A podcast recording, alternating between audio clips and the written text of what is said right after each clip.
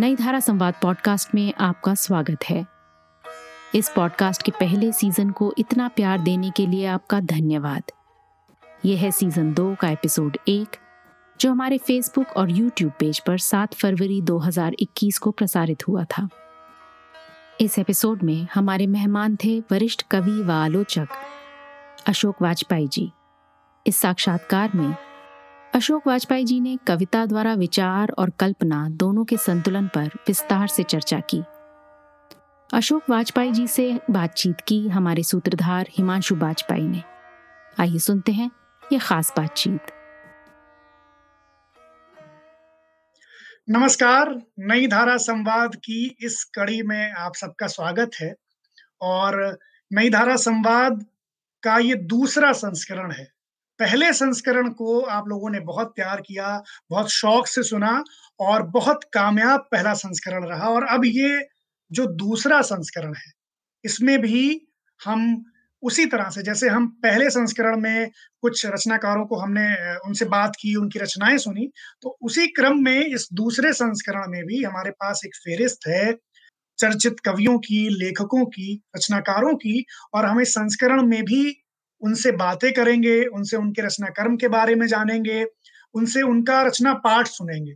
और इस संवाद की खास बात यही है कि जब हम उस दौर में हैं, जब टेक्नोलॉजी है तो हमारे पास ये सहूलत है कि हम न सिर्फ़ कवियों की, लेखकों की, रचनाकारों की रचनाएँ अपने कंप्यूटर पर बैठ के सुन सकते हैं, बल्कि उसे रिकॉर्ड कर सकते हैं आर्काइव कर सकते हैं, भविष्य के लिए। और इसी संवाद का एक हिस्सा जो होता है, उसमें हम ऑडियंस के प्रश्न लेते हैं, जो वो उस दिन के रचनाकार से पूछते हैं। तो अभी इस कड़ी के आखिर में भी आपके पास ये मौका है कि आप सवाल अपने पूछ सकते हैं। आज की ये जो कड़ी है, ये जो नई धारा संवाद के दूसरे संस्करण का आज पहला एपिसोड है। और इस पहले एपिसोड में हमारे साथ बात करने के लिए मौजूद हैं हिंदी के सुविख्यात कवि अशोक वाजपेयी जी। और जब हम ये कहते हैं कि हिंदी के सुविख्यात कवि तो कवि कर्म तो उनका बड़ा है ही, लेकिन उनकी जो, उनका जो परिचय है, उनकी जो आइडेंटिटी है, वो जिसको उर्दू में हम कहते हैं कि हमाजहत शख्सियत, वो उस तरह की शख्सियत के मालिक हैं।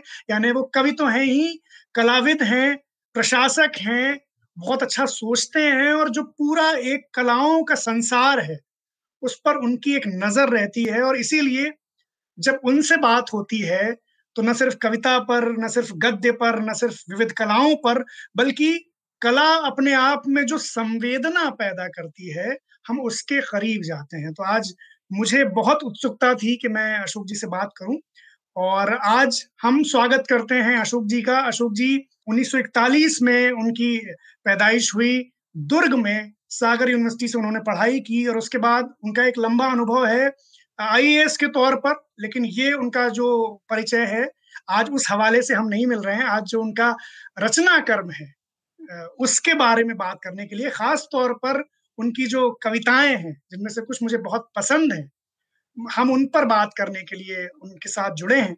और आखिर के हिस्से में आप लोग जो ये एपिसोड देख रहे हैं, ऑनलाइन आप भी अपने सवाल हमें भेज सकते हैं और कोशिश की जाएगी कि कुछ सवाल हम अशोक जी से पूछें उनमें से। अशोक सर आपका बहुत स्वागत है इस नई धारा संवाद के इस दूसरे संस्करण के पहले एपिसोड में। मैं आ, मैं यही सोचता हूँ कि आपसे मैं सिर्फ़ बुनियादी सवाल कुछ पूछूँगा जो मेरी भी दिलचस्पी है और मुझे लगता है सुनने वालों की भी दिलचस्पी उन सवालों को आपसे उनका जवाब सुनने में होगी। तो जब हम कविताओं से गुजरते हैं आपकी या मैं तो जाती तौर पर किसी भी कवि से जब मिलता हूँ जो जो आपकी तरह का कवि है जिसने इतनी कविताएँ लिखी हैं और जो जिसको इतना इतनी मोहब्बत मिली है कविताओं के हवाले से मैं बहुत बेसिक सवाल पूछता हूँ कि आपके नज़दीक कविता क्या है? देखिए इसके जितने कवि होंगे उतने उत्तर हो सकते हैं। हर एक का उत्तर ठीक भी होगा लेकिन ज़रूरी नहीं है कि दूसरे पर लागू हो। जी। मैं अपनी बात कबीर की एक पंक्ति का सहारा लेकर करना चाहूँगा। जी। कबीर ने कहा है ताते अन चिन्हार में चीन्हा। उससे यानी शब्द से मैंने जो अन अनचीन्हा था उसे चीन्हा। तो मैं ये कहूँगा कि मेरी कविता कोशिश रही है उसको चीन्हने की जो अक्सर अनचीन्हा चला जाता है। यानी कविता का एक कई काम होते हैं जो एक साथ करती है। एक काम है आसपास को दर्ज करना जो हो रहा है जो दूसरा होता है काम उसका कि जो दी हुई सच्चाई है उसी को अंतिम सच्चाई न मानकर वैकल्पिक सच्चाई के बारे में भी सोचना यानी सपना देखना। तो वो सच्चाई भी देखती है सपना भी देखती है और सिर्फ़ देखती नहीं है उसको भाषा में चरितार्थ करती है और सोचती है। कविता एक साथ कल्पना की भी विधा है। जी। स्वप्न की भी विधा है। यथार्थ की भी विधा है। क्या बात है। और विचार की भी विधा है। अब ये आदर्श रूप है कविता का। क्या मेरी कविता इनमें से इस आदर्श पर कितनी खरी उतरती है ये काम दूसरों का है। मैं इस पर फैसला नहीं कर सकता। मैं अपनी कविता का खुद पारखी नहीं हो सकता। मैं तो कोशिश भर कर सकता हूँ। क्या बात है। सर ये आपने बताया कि इतने सारे संतुलन और बड़ा जो जिसे हम उर्दू में कहते हैं लतीफ तवाजुन बनाने से कविता आती है सामने तो क्या चीज़ है जो कविता को उत्पन्न कर देती है और क्या चीज़ है जो जब नहीं होती है तो कविता नहीं होती है। यानी मैं ये पूछना चाहता हूँ कि जितने लोग कविता लिख रहे हैं या जितने कवि हैं क्या वो सब कविता को रच पा रहे हैं? मतलब मैं ये पूछना चाह रहा हूँ सर कि क्या चीज़ किस चीज़ के होने से कविता कविता हो जाती है या कविता कविता नहीं होती? देखिए एक तो ये है कि कोई ऐसा कविता तरह तरह की होती है। यानी जिस तरह की कविता मैं लिखता हूँ वो मेरे मित्र और बंधु विनोद कुमार शुक्ल वैसे नहीं लिखते। जिस तरह से विनोद कुमार शुक्ल लिखते हैं वैसे मसलन अभी दिवंगत हुए मंगलेश डबराल नहीं लिखते थे। तो ये अलग अलग हरेक की शैली होती हर एक का मुहावरा होता है एक बात। लेकिन कोई भी कविता जो टिकाऊ होने का दावा करे या जिसको टिकाऊ होने का की आकांक्षा हो वो निरे वक्तव्य से कविता नहीं बनती। ऐसे वक्त आते हैं और हमारा वक्त ऐसा वक्त है दुर्भाग्य से जिसमें सीधे सीधे कुछ कहना ज़रूरी हो जाता है। यानी सपाट बयानी एक तरह की शुद्ध अभिधा। लेकिन कविता में अंतर्ध्वनिया होती है व्यंजना होती है वो हर बात सीधे सीधे नहीं कहती। कविता का सच वैसे भी अधूरा सच होता है। उसमें जब आप थोड़ा सा अपना सच मिलाएँगे तब वो सच पूरा होगा। इसीलिए एक कविता की सत्रह व्याख्याएँ हो सकती हैं क्योंकि सत्रह पाठक उसमें अलग अलग अपना सच मिलाएँगे। अब मुश्किल क्या है कि ज़्यादातर कविता हर समय में छायावाद में आपको याद होगा जी। चार हज़ार से अधिक कवि रहे होंगे। जी। बचे साढ़े चार तो बाकी कहाँ हो गए? तो ये हर समय में होता है। हर समय में बहुत खराब कविता लिखी जाती है। बहुत कविता लिखी जाती है जो कविता के नाम पर तो लिखी जाती है पर होती कविता नहीं है क्योंकि उसमें कोई टिकाऊपन कोई अप्रत्याशित कुछ ऐसा होता नहीं है। तो इसलिए आ, मैं ये कहूँगा कि आज जो कविता लिखी जा रही है उसमें अच्छी कविता भी है जी। और हमेशा की तरह बहुत खराब कविता भी जी। अपनी खराबी को पहचानना भी बड़ा मुश्किल होता है। जो लोग आत्मरत होते हैं आत्मुग्ध होते हैं वो चाहे राजनेता हों जो कि जिनका तो वहाँ एक लगभग लहेड़ा ही अब पैदा हो गया है वो अपना सच न तो जानते हैं न अपनी खराबी पहचानते हैं और इसलिए कबाड़ा करते रहते हैं तो राजनीति का भी कबाड़ा करते हैं, कविता का भी कबाड़ा करते हैं। क्या बात सर, ये ये सवाल मैंने थोड़ा आगे पूछने के लिए सोचा था, लेकिन अभी जो कि बातचीत वहाँ आ गई है तो मैं ये पूछ लेता हूँ कि कई बार हम ये सुनते हैं कि जो हमारे समय में हो रहा है, यानी जैसा समाज है और जो राजनीति है तो हमें उसकी ध्वनिया कविता में लानी चाहिए। अगर कोई सोशल इशू है या कोई पॉलिटिकल प्रॉब्लम है, कई बार कई कवि नहीं लाते हैं तो उनकी बाज लोग बहुत तनकीद, बहुत आलोचना करते हैं कि ये तो समय कुछ और है और ये कुछ और कविता लिख रहे हैं, प्रेम की कविता लिख रहे हैं। तो आपका इस पर क्या विचार है कि क्या कविता के लिए अनिवार्य बाध्यता है कि हम जिस समय में हों, उसकी सामाजिक, राजनीतिक ध्वनिया हमारी कविता में आए ही? और अगर नहीं आती हैं तो क्या कभी कोई अपराध करता है या नहीं करता? नहीं, देखिए, आप जिस सब, दो तरह के समय हैं, बल्कि तीन तरह के समय एक तो समय है जो आपका समय है जिसमें आप आपके पूरा पड़ोस में आपके जीवन में आपके रोज़मर्रा की सच्चाई में आपके समाज में क्या हो रहा है। ये एक समय है। दूसरा समय है जो स्मृति में है। यानी वो समय जो बीत चुका।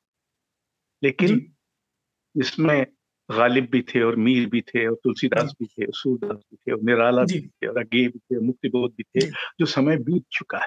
ये भी कविता का ही समय है जिसका दबाव आज की कविता पर पड़ता है। और तीसरा समय है जो कविता स्वयं बनाती क्या बात। यानी ये हुए समय और उत्तराधिकृत समय दोनों से अपने को वाबस्ता रखते हुए भी वो एक अलग समय रचने की कोशिश करती है। इस समय को रचने में अनेक आवाज़ें होती हैं, अनेक दबाव होते हैं, अनेक तनाव होते हैं। किसी कवि को इस आधार पर न तो माना जा सकता है, न खारिज किया जा सकता है कि उसने अपने समय को कैसे दर्ज किया। क्योंकि दर्ज करना सिर्फ़ अभिधा में दर्ज करना नहीं है कोई ये रजिस्टर नहीं है जिसमें आप लिख दें कि मेरी ऐसे बहुत सारे लोग हैं जो रजिस्टर बनाए घूम रहे हैं हाँ और और दूसरे लोगों के नाम उसमें दाखिल खारिज करते रहते हैं। लेकिन उससे कोई फ़र्क नहीं पड़ता। बहुत सारे ऐसे शमशेर बहादुर सिंह जैसा कवि सौंदर्य का कवि सौंदर्य के लिए संघर्ष करने वाला कवि। तो क्या सौंदर्य का संघर्ष कोई कम संघर्ष? है जी उन्होंने राजनीतिक कविताएँ भी लिखी और ज़्यादातर खराब लिखी वो अलग बात है। लेकिन क्या क्या ये सही होगा कहना कि उनके सौंदर्य के संघर्ष की को हम नजरअंदाज कर दें उसको कूड़ेदान में फेंक दें ये सही नहीं होगा। आप अंतर्ध्वनियों को देखिए क्या होता है कविता में कविता थोड़ी तो शब्दों में होती है। बहुत सारी शब्दों के बीच की चुप्पियों में होती है। और उन चुप्पियों को भी समझ पाना सुन पाना असली रसिक का काम है। और उसके लिए भी एक दीक्षा की ज़रूरत होती मतलब आप जैसे शास्त्रीय संगीत है उसको सुनने के लिए आप फिल्मी गाने की तरह की रसिकता नहीं काम मिला सकते। फ़ौरन आपको समझ में आ जाए क्या हो रहा है। जी। तो ये बात ध्यान में रखने की है। यानी आपके प्रश्न का मैंने इतना गोल मोल करके उत्तर दिया है तो वो उत्तर उत्तर ये है कि किसी भी कवि को इस आधार पर जांचा नहीं जा सकता कि उसने अपने समय को सीधे सीधे कितना दर्ज किया। क्योंकि कविता सीधे सीधे का मामला नहीं है।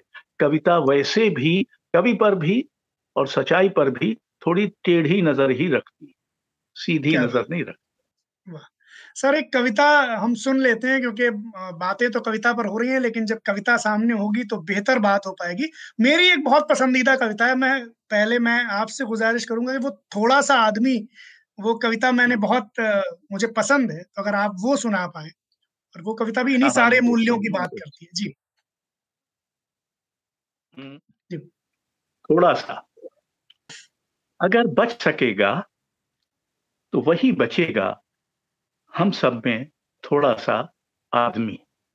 क्या बात जो रौब के सामने नहीं गिर गिड़ाता अपने बच्चे के नंबर बढ़वाने नहीं जाता मास्टर के घर जो रास्ते पर पड़े घायल को सब काम छोड़कर सबसे पहले अस्पताल पहुँचाने का जतन करता है जो अपने सामने हुई वारदात की गवाही देने से नहीं हिचकिचाता वही थोड़ा सा आदमी जो धोखा खाता है पर प्रेम करते रहने से नहीं चूकता, जो अपनी बेटी के अच्छे फ्रॉक के लिए दूसरे बच्चों को थिगड़े पहनने पर मजबूर नहीं करता, जो दूध में पानी मिलाने से हिचकता है, जो अपनी चुपड़ी खाते हुए दूसरे की सूखी के बारे में सोचता है।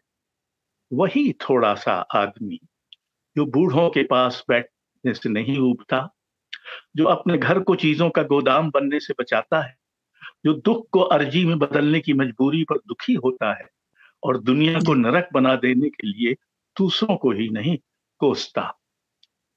वही थोड़ा सा आदमी जिसे खबर है कि वृक्ष अपनी पत्तियों से गाता है अहरा एक हरा गान। आकाश लिखता है, नक्षत्रों की झिलमिल में एक दीप्त वाक्य। पक्षी आँगन में बिखेर जाते हैं, एक अज्ञात व्याकरण। यही थोड़ा सा आदमी अगर बच सका तो यही बचेगा। क्या तो बात इसमें आप देखें इस कविता के बारे में ज़्यादा बात नहीं करना चाहिए अपनी कविता के बारे में तो खासकर नहीं। लेकिन बहरहाल इसमें देखें कि बहुत देर तक तो कविता जो है तथाकथित सामाजिक सच्चाइयों से घिरी हुई है। फिर यकायक वो एक दूसरा मोड़ लेती है। हमारे यहाँ शास्त्र में अविचारित का रमणीय यानी जो। आपने सोचा नहीं है वो यकायक प्रकट हो जाए। तो ये अप्रत्याशित का रमणीय क्या है कि आप वृक्ष पक्षी आकाश आँगन इधर चले जाते हैं। और जिस आदमी को वो सब सामाजिक सच्चाइयाँ उसको ये प्राकृतिक और कास्मिक सच्चाइयाँ भी जानना उनसे भी के भी रूबरू होना ज़रूरी है तभी वो आदमी जितना थोड़ा सा है उसकी आदमियत बनी रहेगी। तो ये सिर्फ़ सामाजिक सच्चाई से नहीं होगा ये क्या बात इस दूसरी सच्चाई से भी होगा। मतलब कविता कम से कम ये करने की कोशिश कर रही है अब कितनी सफल कितनी विफल हम सर ये मुझे बताएँ कविता जो है ये आप तक कैसे आई या आप कविता की तरफ़ कैसे आए? अगर उस उस पस मंजर पे कुछ बात कर पाए या बता पाए कि कैसे कविता आपके अंदर वो कविता कैसे आई ये तो मुझे ठीक ठीक पता नहीं है। आ, कब आ गई ससरी? लेकिन आ, जब मैं बहुत छोटा था मैं आ, अपने को अकाल परिपक्व व्यक्ति कहता हूँ। अब तो खैर परिपक्व भी बहुत हो गया लेकिन उस समय तो अकाल परिपक्व था। मैंने बच्चों के पृष्ठ पर कभी नहीं लिखा।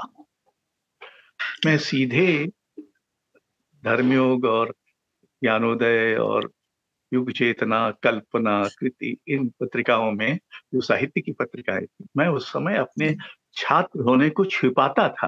क्योंकि अगर किसी को पता चल जाए कि ये तो अभी बीए फ़र्स्ट ईयर का छात्र है और कविता इतनी लिख रहा है तो गड़बड़ ना हो जाए। तो बहरहाल तो हम्म। लेकिन हुआ ये था कि मेरी बचपन से मैं अपने पिता का सबसे मतलब पिता माता पिता की सबसे बड़ी संतान था तो सबसे बड़ा जो। संतान होती है वो हमेशा अकेली होती है क्योंकि तो वो दूसरों से उसका दूरी कुछ ज़्यादा ही हो जाती है।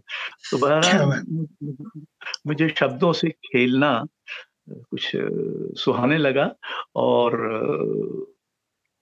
हमारे एक अध्यापक थे, उन्होंने मुझे अज्ञे और दूसरे कवियों, शिखर एक जीवनी वगैरह पढ़ने पर साहित्य या कल्पना जैसी पत्रिका देखने को। तो उनका जब तबादला हुआ तो वो जाने लगे तो उन्होंने मुझसे कहा कि देखो, तुम्हारा परिवार तो प्रशासकों का है, मेरे पिता विश्वविद्यालय में प्रकाशक थे प्रशासक थे, मेरे नाना प्रशासक थे, मेरे मामा प्रशासक थे। कि आना तो तुमको भारतीय प्रशासन सेवा में चाहिए पर मरना कवि की तरह। तो अब पहला तो हिस्सा मैंने पूरा कर दिया अब दूसरा तो बड़ा कठिन है लेकिन बहरहाल मैं कोशिश करता रहता हूँ। तो आ, मेरे मेरे आ, मैंने अपने परिवार को लेकर भी बहुत कविताएँ ली। जी जी।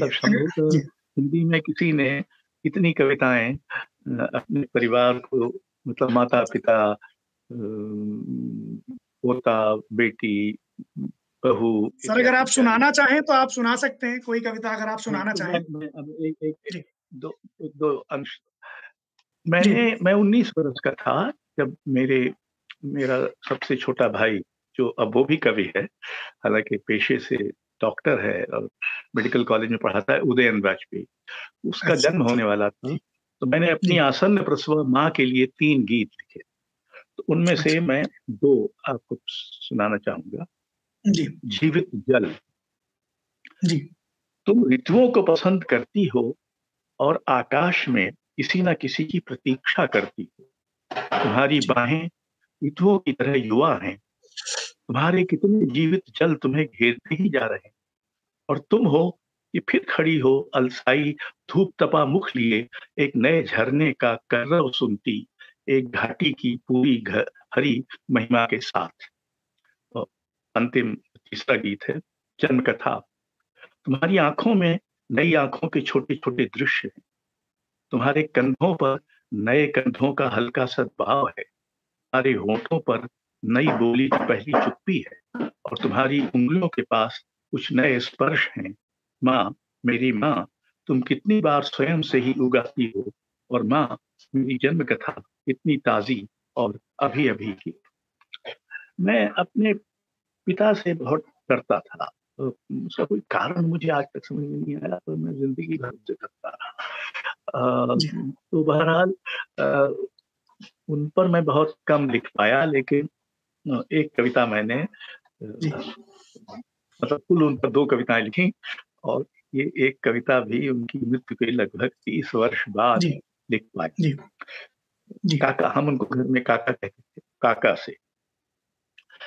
अब जब हमारे बीच कुछ और नहीं बचा है, थोड़े से दुख और पछतावे के सिवाय और हम भूल चुके हैं तुम्हारे गुस्से और विफलताओं को, मेरे बारे में तुम्हारी आशंकाओं को, हम देख सकते हैं कि जीवन में अभिजात्य तो आ जाता है, गरिमा आती है बड़ी मुश्किल से। जीवन गरिमा देने में बहुत कंजूस है। हम दोनों को ऐसी गरिमा पा सकने का मुकालता रहा है। कोई भी अपमान फिर वह देवताओं ने किया हो या दुष्टों ने, हम भूल नहीं पाए। जबकि जीने की झंझट में ऐसा भूलना स्वाभाविक और ज़रूरी होता। हमें विफलता के बजाय अपमान क्यों अधिक स्मरणीय लगा? ये हो सकता है एक पारिवारिक दोष हो। एक किसान के बेटे के स्वाभिमान का एक छोटे शहर के कवि की आत्मवंचना का। तुम्हें गए पैंतीस वर्ष हो गए और मैं तुम्हारी उम्र से कहीं ज़्यादा उम्र का होकर अभी बढ़ा रहा हूँ। तुम्हारे पास मुझे समझने की फुर्सत नहीं थी और मैं तुम्हें रखने में हमेशा धीर रहा। अब जब हमारे बीच थोड़ा सा दुख और पछतावा भर बचा है, मुझ पथारे को तुम देख पाते तो तुम्हें लगता मैंने अपनी जिद पर अड़े रहकर और अपमान को न भूल कर तुम्हें ही दोहराया है। असली दुख ये नहीं है कि इतने बरस नासमझी में गुजर गए, बल्कि ये अंततः मैं तुम्हारी फीकी आवृत्ति हूँ, जिसकी तुम्हें या मुझे कभी कोई आशंका या इच्छा नहीं। अशोक वाजपेयी जी ने अपनी माँ के बारे में बहुत सी कविताएँ लिखी। इन कविताओं के माध्यम से उन्होंने जीवन की कोमलता को समझाने का प्रयास किया। आइए सुनते हैं इसके आगे की रोचक बातचीत।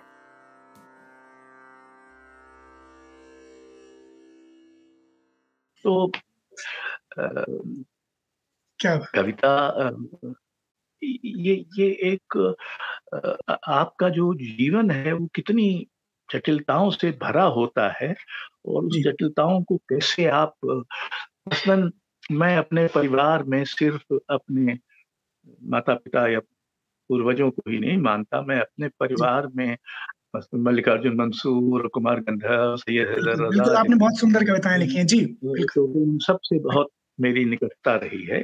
तो मैं मल्लिकार्जुन मंसूर पर लिखी कविता का एक अंश सुनाऊँगा। जी जी बिल्कुल बिल्कुल बिल्कुल। बिल्कुल।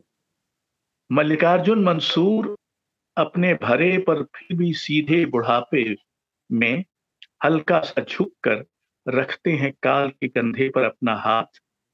ठिठक कर सुलगाते हैं अपनी बीड़ी।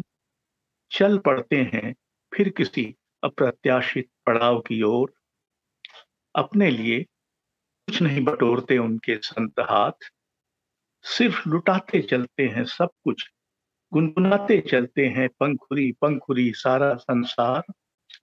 ईश्वर हा रहा होता घूमने इसी रास्ते तो पहचान न पाता वो स्वयं है या के मल्लिकार्जुन मंसूर। कुमार गंधर की जब मृत्यु हुई तो मैंने उन पर 21 कविताओं का एक समुच्चय लिखा एक शोक गीत के रूप में जी। जिसको बहुरी अकेला नाम से ये कबीर की पंक्ति है हम है सब माँ सब है हम माँ आपकी बहुरी अकेला। तो उसी का एक वो एक कविता सुनाता हूँ होना पृथ्वी न होना आकाश। खंडहर की दीवार पर उगाई घास धरती का हरा संकेत समय हो चुका मिट्टी में वापस आने का। होने की अवधि है रंग है मोड़ और है। न होना निर्वधि निरंग। समय किसी बगीचे में पेड़ की डाल पर बैठे तोते की तरह उतरता रहता है होने को। न होने में समय की आहट तक नहीं। समय दे रहा है दस्तक उस घर के दरवाजे पर, जिसमें अब कोई नहीं रहता। समय अपना भिक्षा पात्र लिए खड़ा है उस द्वार के बाहर, जिससे अब किसी को बाहर नहीं आना है। अब समय नहीं है न कोई पाथे न पैरों की थकन न माथे पर पसीना। देव मंदिर तक चढ़ती सीढ़ियाँ बलि पशुओं का आर्तनाद मध सुरजा का रक्त स्नात अंत। रक्त के दोपहरिया अंधेरे में पत्थर की चीख घास की पुकार हरियाली का विलाप। होना पृथ्वी न होना आकाश। क्या बात तो ये ये ये बड़े परिवार को प्रणति देने जैसा काम है और असल में एक एक क्या होता है कविता मेरे जैसे कवि के लिए कम से कम होता है कि जी। कविता लिखते समय इतनी छवियाँ यकायक आपको घेर लेती हैं तो इसका कोई तरीका नहीं है सिवाय इसके कि आप उनकी एक लड़ी सी लगा दें। तो उसका मैं एक उदाहरण देना चाहता हूँ एक के छोटे अंश से। ये कौन है जो पत्तियों की कांपती हरीतिमा पक्षियों की चहचहाहट को जंगल में अकस्मात लगी आग की लपटों को टूटी हुई खिड़कियों की रात बेरात खड़खड़ाहट को दरवाजों की अंतहीन प्रतीक्षा को गरीब बच्ची के लिए नए कपड़ों के लिए गरीब बच्ची में नए कपड़ों के लिए दबी छुपी चाहत को बुढ़िया के अंधेरे में अपनी गुदड़ी में बचे सिक्कों के टटोलने को किसी चित्रकार के गंदे फर्श पर बिखरे और इस्तेमाल इस्तेमाल में ना आ सके रंगों को, इसी प्राचीन कवि के परिसर में न जाए आ पाए तत्सम शब्दों को, भूकंप से गिरे मकानों के मलबे में सही सलामत बचे रह गए नवजात शिशु की किलकारी को, सन्नाटे में किसी युवा के भयातुर गान को, एक फूल पर बैठी पल भर तितली की आखिरी उड़ान की नीरवता को, किसी हिसाब में गलती से छूट गए अंक के एकांत को, किसी लुप्त हो गई लिपि के कुछ बुझ गए अक्षर की शिखा को, चमड़े में बेधे गए सूजे की क्षणिक कपाहट को, सामूहिक बलात्कार की शिकार स्त्री के चेहरे की भीषण घृणा को घर पहुँचने की हड़बड़ी में तेज बस से कुचले जाने की व्यर्थ अनिवार्यता को सब पुकारों, आर्तनादों, चीतकारों, चीखों, प्रार्थनाओं, सिस्कियों को एक महाविलाप में बदल देता है और दुख का एक वृंदवान, वृंदवादन एकत्र करता है। ये कौन है? तो सर, मेरी जो एक जो मैंने लिख के रखी थी कविता सुनने के लिए मैं उसको सुनना चाहूँगा आपसे। वो कविता है जब हम प्यार करते हैं। और फिर मैं उस कविता के बाद कविता और प्रेम में क्या संबंध है? क्योंकि आप आप वो कवि हैं जिस ज, जिनकी प्रेम की कविताएँ बड़ी अलग तरीके से उन्होंने अपनी जगह बनाई। और तो मैं आपको इस विषय पर सुनना चाहता हूँ कि आप इसको कैसे देखते हैं। पहले लेकिन वो कविता अगर आप सुना पाए तो हाँ ठीक है मैं जी। असल में ये उस समय की बहुत पुरानी कविता है ये। 1960 की कविता है जी जी। पहले पहले प्रेम की कविता है। तो प्यार करते हुए सूर्य स्मरण। जब मेरे ओठों पर तुम्हारे ओठों की परछाइयाँ झुकाती हैं और मेरी उंगलियाँ तुम्हारी उंगलियों को की धूप में तपने लगती हैं तब सिर्फ़ आँखें हैं जो प्रतीक्षा करती हैं मेरे लौटने की। उन दिनों में जब मैं नहीं जानता था कि दो हथेलियों के बीच एक कुसुम होता है, सूर्य कुसुम। जब अंधेरे दरवाजे पर खड़े होकर तुम एक गीत अपने कंधों से मेरी ओर उड़ा देती हो और मैं एक पेड़ की तरह खड़ा रहता हूँ, तब सिर्फ़ आँखें हैं जो प्रतीक्षा करती मेरे लौटने की। उन दिनों में जब मैं नहीं जानता था कि दो चेहरों के बीच एक नदी होती है सूर्य नदी। जब तुम मेरी बाहों में साँझ रंग सी डूब जाती हो और मैं जल बिंबों सा उभर आता हूँ तब सिर्फ़ आँखें हैं जो प्रतीक्षा करती हैं मेरे लौटने की। उन दिनों में मैं नहीं जानता था। दो देहों के बीच एक आकाश होता है सूर्य आकाश। इस कविता की एक एक दिलचस्प कहानी है। मैं तब बीए अंतिम वर्ष का छात्र था जब ये कविता लिखी थी। जी। और इन दिनों ज्ञानोदय कलकत्ते से निकलती थी और प्रतिष्ठित पत्रिका थी तो कविता मैंने वहाँ भेजी। उन दिनों ज्ञानोदय में आ, कुछ प्रसिद्ध कवियों के वक्तव्य कविताएँ छप रही थी। जी। उसमें कुआ नारायण केदारनाथ सिंह शमशेर बहादुर सिंह जो हमारे प्रतिष्ठित कवि थे हमसे उम्र में पड़े और उपलब्ध में भी प्रतिष्ठा में भी। तो ये कहा कि उनके संपादक का पत्र आया कि हम इसको उस सीरीज़ में सव्याख्या कविता वाली सीरीज़ तो हमारी पहली मतलब उन्नीस बरस के हम और व्याख्या में एक व्याख्या लिखी तो जो फिर उसने छपी जी। अब प्रेम की कविताओं का जब मैंने प्रेम की कविताएँ लिखी थी तो हिंदी में कुछ ऐसा वातावरण बन गया था सामाजिक यथार्थ इत्यादि के आतंक में कि निजता की कोई खास जगह नहीं रह गई थी। जी। और प्रेम निजता का सबसे सबसे सघन और उत्कट इजहार होता है। जी। तो मैंने प्रेम कविताएँ लिखी और जी। उन प्रेम कविताओं को मैंने संस्कृत की परंपरा में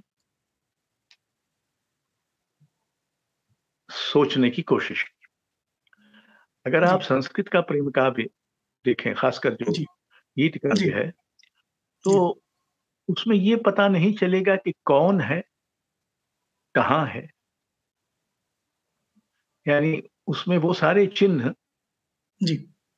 मिटा दिए गए हैं जी। और शुद्ध श्रृंगार है और श्रृंगार बाद में वो ऋतिका वगैरह में श्रृंगार को सही बनाने के लिए कृष्ण और राधा का, के, का आख्यान ले लिया गया लेकिन हमारी भारतीय श्रृंगार की परंपरा संसार की महान श्रृंगार परंपराओं में एक है। जी। और सिर्फ़ संस्कृत में ही नहीं संस्कृत में प्राकृत में अपभ्रंश में और रीति काव्य में इस सब में महान प्रेम कविता लिखी गई। अद्भुत प्रेम कविता लिखी लेकिन हमारे यहाँ इस सामाजिकता का ऐसा घटाटोप छाया तब मुझे लगा कि इस घटाटोप का प्रतिपक्ष प्रेम कविता ही होगी यानी निजता ही होगी। तो मैंने बूझ कर और अगर आप थोड़ी सी जगह बनाई वगैरह वगैरह उसमें देखें तो पृथ्वी ब्रह्मांड नदी पर्वत चट्टान ये जो उपादान है जिनका मैंने सहारा लिया है जी। उनसे कोई इस बात पर नहीं पहुँच सकता कि ये किसके बारे में लिखी गई। जी। यानी ये जो आसानी से टीके फराने के बारे में लिखी गई है ठिकाने के बारे में लिखी गई है ये सब चिन्ह उसमें से गायब हैं। वो एक तरह से प्रेम की कविता में प्रेम कविता में अपनी जगह बना रहा है बिना किसी इतिहास या भूगोल की चिंता किए। और उस उत्कटता को जब आप प्रेम करते हैं तो कोई ये थोड़ी सोचते कि हम कहाँ हैं हम बीसवीं सदी के फलाने उसमें हैं जिसमें भयानक आज आप प्रेम कविता लिखेंगे तो क्या किसान संघर्ष जो चल रहा है उसको ध्यान में लेके लिखेंगे? या कि उसको भी प्रेम कविता में बदल सकते हैं यानी मैं ये हुनर पर है। जी जी। आपके कौशल पर है। आप क्या जी जी। जी। मैं सर यही पूछना चाह रहा था कि जैसे जिस सामाजिकता के के आधिक्य का और माहौल का आपने ज़िक्र किया उस दौर में जब आपने प्रेम कविताएँ लिखना शुरू की अभी भी हम ये देखते हैं कि वो आ, आ, उसको लेकर एक लाउडनेस तो है। वो जो कंसर्न और वो हम हम सब अपने जो हमारा साहित्यिक परिवेश है उसमें ये बातें सुनते हैं लेकिन आपको लगता है कि जो इस वक्त के कवि हैं खास तौर पे जिसे हम मुख्य धारा की कविता या साहित्य की कविता मानते हैं वो क्या कोई हस्तक्षेप कर पा रही है इस इस दौर के तमाम सामाजिक राजनीतिक आंदोलनों में? या कुछ बदल पा रही है ज़मीन पर? आपको लगता है ऐसा? देखिए ये ऐसा हस्तक्षेप करना और कुछ बदल पाना ये कविता का काम नहीं है। हो सकता है कभी कविता बड़ी कविता होगी वो ऐसा कर पाए। लेकिन अगर आप इस समय हिंदी प्रदेश हिंदी भाषा भाषी अंचल सबसे अधिक सांप्रदायिक सबसे अधिक धर्मान हिंसा हत्या बलात्कार की मानसिकता से सबसे अधिक ग्रस्त हम्म। सबसे अधिक घृणा और भेदभाव में यकीन करने वाला अंचल बन चुका है। इस अंचल में कबीर रैदास तुलसीदास सूरदास इतने बड़े बड़े कवि हुए हैं गालिब मीर। इन कवियों का कोई प्रभाव बाकी नहीं। इनमें से किसी कवि को आप धर्मांधता सांप्रदायिकता हिंसा हत्या बलात्कार के पक्ष में उद्धृत नहीं कर सकते। हिंदी और उर्दू साहित्य की जो परंपरा है पिछले 400-500 वर्ष की वो परंपरा से इस समय हिंदी समाज पूरी तरह से विपथगामी हो चुका है। तो जब तुलसीदास और कबीर का प्रभाव नहीं बचा तो हम जैसे दुमछल्लों का कहाँ से बचेगा? इतने बड़े बड़े कवि जो। मान्य हैं जिनकी चौपाइयाँ आज भी लोग दोहराते हैं या जिनके जी जी दोहे लेकिन जी। एक विचित्र किस्म का पाखंड पैदा हो गया है कि ये भी करते रहो रामचरित मानस भी पढ़ते रहो और बगल के मुसलमान को अगर मौका मिले तो छुरा भी मार दो। तो ये जो मानसिकता है ये साहित्य साहित्य ने एक जमाने में वो भूमिका संभवतः निभाई थी। लेकिन ऐसे वक्त आते हैं जब वो साहित्य भूमिका नहीं निभा सकता निभा पाता एक बात। दूसरी बात कि हमको अपनी सच्चाई पर जिद करके अड़े रहना होता है। जी। वो सच्चाई लोकप्रिय है या नहीं है। लोकप्रिय तो आजकल सारे हत्यारे बहुत लोकप्रिय हैं। जी जी। वो तो सत्तारूढ़ है। जी। इसलिए लोकप्रिय है या इसको हमारे अध्यापक लोग अपने निंदनीय शोध ग्रंथों में शामिल कर रहे हैं कि नहीं कर रहे हैं इस सब की चिंता किसी सच्चे कवि को नहीं होती। जी। कविता लिखना अपने आप में एक सामाजिक हस्तक्षेप है। जी। उसको अलग से हस्तक्षेप करने के लिए प्रेरित करने की कोई ज़रूरत नहीं। है लेकिन ऐसी कविता होती है और उसकी ज़रूरत भी होती है जो सीधे सीधे लोगों को संबोधित करे और उनको किसी सकर्मक सकर्मकता की ओर ले जाए। ये भी है उसका। लेकिन बहरहाल मैं ऐसा कवि नहीं हूँ लेकिन ऐसे कवि जो हैं मैं उनकी अवमानना भी नहीं करता। लेकिन जब कविता विरोधी समय हो इससे अधिक कविता विरोधी समय क्या होगा जो आज है? जी जी। उस समय कविता पर जिद करके अड़े रहना अपनी शर्तों पर अड़े रहना अकेले पढ़ने से न घबराना। क्या बात। ये भी एक साहसिक कर्म है। क्या बात हमारे और सर ये बात ये बात उस दौर में बहुत अहम हो जाती है कि जब हम ये देखें कि जो हमारा समाज है वो कविता से कटा हुआ है। ये मैं इसलिए कह रहा हूँ क्योंकि कविता को पढ़ने वाले या कवियों को जानने वाले या जैसे कविता को जानना चाहिए और जैसे कवि को जानना चाहिए हाँ। समाज में उस तरह की चेतना तो नहीं है। मतलब जो जो लोग कविताएँ पढ़ते हैं जैसे आप तो इतने स्वीकृत कवि भी हैं साहित्यिक संसार में लोकप्रिय भी हैं अपनी तरह से लेकिन फिर भी हम देखें कि जिस तरह से कविता हमारे समाज में होनी चाहिए किसी भी समाज में होनी चाहिए वैसे कविता नहीं है। तो वो वो ये अवस्था मायूसी न पैदा करे इसके लिए आपकी वो बात बहुत अहम है कि हमें कविता पर अड़े रहना चाहिए। मैं आपसे ये कहना चाहूँगा कि कविता में रुचि जो है वो अपने आप पैदा नहीं होती। जैसे कविता पेड़ों पर पे नहीं लगी होती कि आप जाके पत्तियों की तरह चुन के ले आए। ठीक उसी तरह से रुचि को भी विकसित करने की बनाने की मुझमें ही कविता की रुचि कैसे आए? एक छोटे शहर में सरकारी स्कूल में पढ़ता हुआ एक तेरह वर्ष का लड़का उसको एक अध्यापक कहता है कि इस समय कल्पना नाम की पत्रिका निकल रही है जो जिला पुस्तकालय में है उसको पढ़ो। मेरा जब राजापुर गढ़ेवा में उपनयन संस्कार होता है तो मुझे वो पुस्तकों का एक पैकेट भेजता है उपहार के रूप में जिसमें हरी घास पर क्षण भर गे का कविता संग्रह पंत जी के दो कविता संग्रह रविन्द्रनाथ का गीतांजलि का अंग्रेज़ी अनुवाद और शेखर एक जीवनी के दो भाग हैं। जी। ये अध्यापक का काम देखें आप कि मुझे कहा उन्होंने तो ये शिक्षा संस्थाएँ शिक्षक इनका काम है कि ये रुचि बनाए।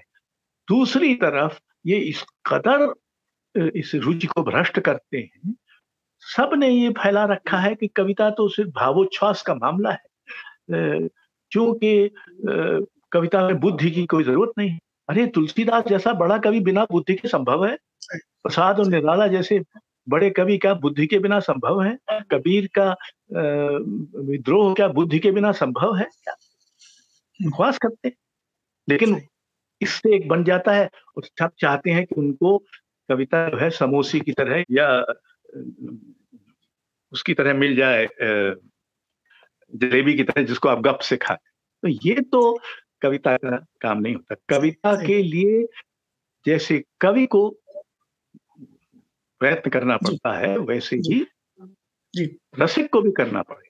आप गालिब और मीर की कविता बिना उस परंपरा को समझे जाने वैसे वैसे कैसे जान लेंगे? और गालिब ने सीधे सीधे अपने समय के बारे में कविता नहीं लिखी। लेकिन ज़ाहिर है कि गालिब में वो समय बोलता है वो मीर में भी बोलता है वो फज में भी बोलता है। वो निराला में और क्षण गुप्त और सब में बोलता सब में। लेकिन उस समय को पहचानने की ज़रूरत होती है। वो सीधा सीधा समय नहीं है। जी। सर एक आखिरी सवाल है इस, जी इस जी जी। इसके बाद फिर हम दर्शकों के मैं, मैं सवाल इसलिए कि अभी मेरा एक नया कविता संग्रह आया है थोड़ा सा उजाला। जी जी। मतलब संग्रह ऐसा छपा है कि इसका कवर पे कुछ नहीं है एक चित्र है दादा साहब का। जी, जी। पीछे है। महाराज तो उसकी मैं एक कविता सुनाना इसलिए चाहता हूँ कि ये कविता है कहा पृथ्वी का रोज नामचा? जी। आजकल पृथ्वी का रोज नामचा कौन लिखता होगा? कोई सूख गई नदी की रेत? किसी पर्वत पर नुचे हुए केशों की तरह बचे वृक्ष? कोई जाल में फंस गई मछली की आखिरी थर थरथराहट? निर्जन सड़कें बंद घर किलकारनी मारने से सहमती बच्चियाँ, हर दिन फाका करने को विवश विधवाएँ। पृथ्वी का रोजनामचा आजकल कौन लिखता होगा? क्या है पृथ्वी की भाषा? उसकी वर्णमाला, अन्याय, अत्याचार, हिंसा और बलात्कार के बीच कैसे बचती है उसकी कोई इबारत, सही सलामत? कहाँ रखती है पृथ्वी अपनी स्वस्थ कामनाएँ? कहाँ छुपाती है अपने विलाप? कहाँ छोड़ देती है अपनी हँसी? कहाँ आकाश गंगाओं के तुमिल में खोजती है मंगल? कहाँ सिमटा हुआ है उसका प्रेम? कहाँ दुबकी हुई है उसकी प्रार्थनाएँ? कहाँ उसका क्षत विक्षत मंगल? कहा? तो ये कोरोना के दौरान लिखी कविता है। जी। हाँ, आप पूछ जी मैं ये पूछना चाह रहा था सर कि चूँकि हम बात कर रहे थे कि किस तरह से साहित्यिक रुचियाँ भ्रष्ट की गई चूँकि आप एक प्रशासक भी रहे आई अधिकारी भी रहे और आपका एक करिश्मा भारत भवन के तौर पर सामने आया था एक जमाने में और आज भी वो कायम है। आपको क्या लगता है हमारे यहाँ चूँकि प्रशासन की बहुत महत्वपूर्ण भूमिका है वो एक पावर है उसके पास तो वो किस तरह वो किस तरह की भूमिका निभाता है या या विफल हो जाता है उसमें? मैं उस अनुभव के बारे में आपसे जानना चाहूँ। प्रशासन और राजनीति दोनों में इस समय शिक्षा का एक बहुत उपकरणात्मक रूप ही रूढ़ हो गया है। जी। साहित्य पढ़ने से क्या होता है? नौकरी नहीं मिलती। इस तरह के हाँ, बहुत सारी बातें आप सुनेंगे और अंततः शिक्षा ऐसी होनी चाहिए जिससे रोज़गार हम लोग जब पढ़ते थे जी। हमने जब साहित्य पढ़ना मैं तो साइंस का विद्यार्थी था और आपको लगता होगा कि मैं फटीचर हूँ मैं साइंस में यूनिवर्सिटी में टॉप किया था और फिर ये तय किया कि मैं तो बीए करूँगा। और मैंने बीए में फिर टॉप किया। फिर तय किया कि मैं अंग्रेज़ी साहित्य में एमए करूँगा। तो मैं दिल्ली आया। तो ये अवसर मिले जो छात्र सब छात्र साहित्य पढ़ने लग जाएँगे ऐसा तो ज़रूरी नहीं है। लेकिन स्कूल के स्तर पर हमारी हिंदी की शिक्षा का जो अंधकूप है वो स्कूल है।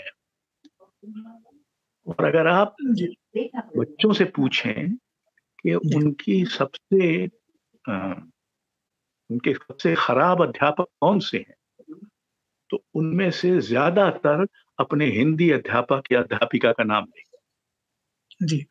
जिन्होंने भाषा में रस लेने की भाषा को सुख पाने की उसमें जो स्वाभाविक छंद छंदमयता है उसमें उसको समझ पाने की सारी कोई शक्ति नहीं देते कोई क्षमता नहीं विकसित करते। तो ये प्रशासन का ये काम है कि वो ऐसी शैक्षणिक नीति भी बनाए। हमने कोशिश की थी जमाने में कि मसलन मैं आपको एक उदाहरण देता हूँ। हमारी बड़ी लोक संपदा है। हमने ये तय किया मैं लोक शिक्षण संचालक था और हमारे लगभग तीन लाख अध्यापक थे। मध्य प्रदेश में उस समय और उनमें से कम से कम एक लाख अध्यापक स्कूलों में थे। हमने कहा हर स्कूल का अध्यापक अपने आसपास के दो लोकगीत जमा करे।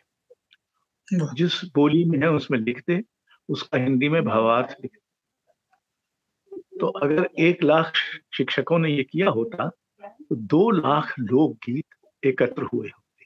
क्या बात अब हुआ ये कि मेरा उस समय वहाँ जो हमारे मंत्री थे वो संघी थे तो उनसे बात बनती नहीं थी। मूर्ख भी थे जैसे कि अक्सर संघी होते ही हैं। तो वो हटा दिया मुझे तो मैं हट गया तो फिर ये योजना फिर मैंने पुस्तकें खरीद की। पुस्तक खरीद की शुरुआत मैंने की थी, लेकिन जब उसमें ही भ्रष्टाचार होने लगा तो मैंने इसको बंद कर दिया और विज्ञान की प्रयोगशालाओं के लिए वो सारी राशि पर डेढ़ दो करोड़ की पुस्तकें खरीदी गई थी, ताकि अध्यापकों का भी तो उन्नयन हो, बौद्धिक, वो भी तो जाने के समय क्या हो रहा है साहित्य में। तो ये सब बहुत सारी ऐसी चीज़ें हैं जो की जा सकती है। सर आमतौर पर हमारा जो मंत्रालय है या जो डिपार्टमेंट है साहित्य संस्कृति का उसमें जैसे कि आईएएस जाते हैं प्रशासक बन के।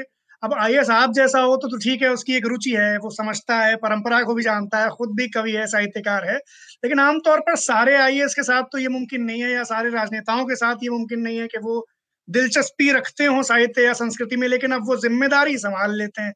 तो उसका तो बड़ा हमें लगता है कि खराब असर पड़ता होगा और हमें लगता है इसीलिए शायद हाँ, ये जो इदारे बने हुए हैं ये उस तरह का रोल नहीं निभा पा रहे।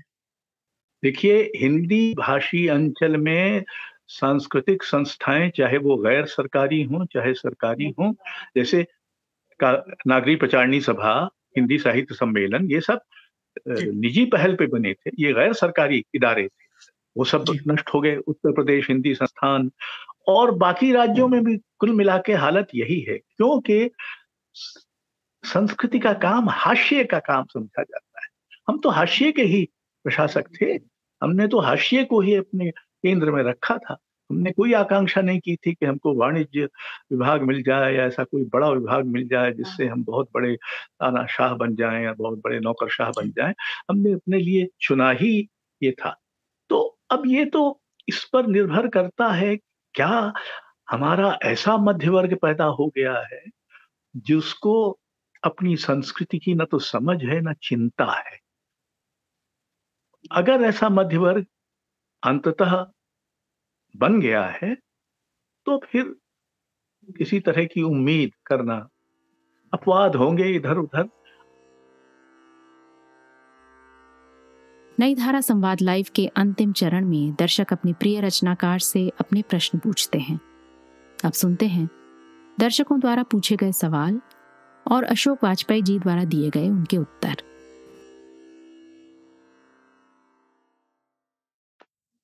सर एक सवाल संजय पटेल जी का है। वो ये कह रहे हैं कि अशोक जी नई कविता को जितना अच्छा आप पढ़ते हैं उतना अन्यत्र सुनाई नहीं देता। क्या नई कविता के जन कविता न होने का कारण ये भी है कि वो अच्छी पढ़ी यानी कि सुनाई नहीं जाती? देखिए हमने ये प्रयोग किया था मध्य प्रदेश में। मैंने कम से कम कविता पाठ के सौ से अधिक आयोजन किए बहुत सारे शहरों में किए। इंदौर में और उज्जैन में सागर में जबलपुर में अच्छा। रायपुर में बिलासपुर में। और ये जो तथाकथित नई कविता वाले लोग हैं इन्हीं को भेजा पढ़ने। और इसके बहुत अच्छे एक बार जब आप कविता कवि के मुँह से सुनते हैं तो उससे फ़र्क पड़ता है क्योंकि ऐसी कई अर्थ छवियाँ और अंतर्ध्वनिया आपके मन में उभरती हैं जो सिर्फ़ पढ़ने से नहीं होती, वो तो विजड़ित सा है उसको। इसलिए ये प्रयोग करना ठीक है। बाकी देखिए, जन कविता तो एक व्यर्थ का मुहावरा है। जन कवि तो जो होते थे एक जमाने में और अक्सर इस समय भी जो लोकप्रिय हिंदी में कविता, अच्छी कविता और खराब कविता के बीच वैसा ही विभाजन हो गया है जैसे शास्त्रीय संगीत और फिल्मी संगीत के बीच। तो अच्छी कविता समझने की अच्छी कविता के पास जाने की एक जुगत तो ये है कि आपको वो सुनाई दे। और शायद इन माध्यमों का एक उपयोग ये भी हो रहा होगा कि उससे कुछ लोगों की रुचि जाग रही होगी। मैं जानता नहीं हूँ ऐसा हो रहा है कि नहीं लेकिन ऐसा ऐसी अटकल लगाना अच्छा लगेगा। दूसरी तरफ़ बहुत सारी खराब कविता हर जमाने में लिखी गई है तो इसी जमाने में कैसे सारी कविता अच्छी लिखी जाएगी? सही, सही, सही। ये दूसरा जो सत्र है नई धारा संवाद का दूसरा संस्करण उसका आज पहला एपिसोड था जिसमें हम कवि अशोक वाजपेयी जी से बात कर रहे थे। अगले इतवार को यानी अगले एपिसोड में तेजेंद्र शर्मा जी से बात करेंगी आरती जैन जी। है ना? तो आप लोग उस एपिसोड का हिस्सा बने, उसको सुने और अपने जो भी सवाल हों, उन्हें अपने जहन में रखें और ताकि जब ये सत्र हो तो आप पूछ सकते हैं बात कर सकते हैं और तमाम विषयों पर न सिर्फ़ तेजेंद्र जी अपनी बात रखेंगे, बल्कि अपनी रचनाओं का पाठ भी करेंगे। इस पॉडकास्ट को सुनने के लिए बहुत बहुत धन्यवाद। हमें उम्मीद है कि ये बातचीत आपको ज़रूर पसंद आई होगी। अगर आप भी संवाद के लाइव एपिसोड से जुड़ना चाहते हैं तो इसकी जानकारी पॉडकास्ट के डिस्क्रिप्शन में उपलब्ध है। जल्द ही आपसे फिर मुलाकात होगी। नमस्कार।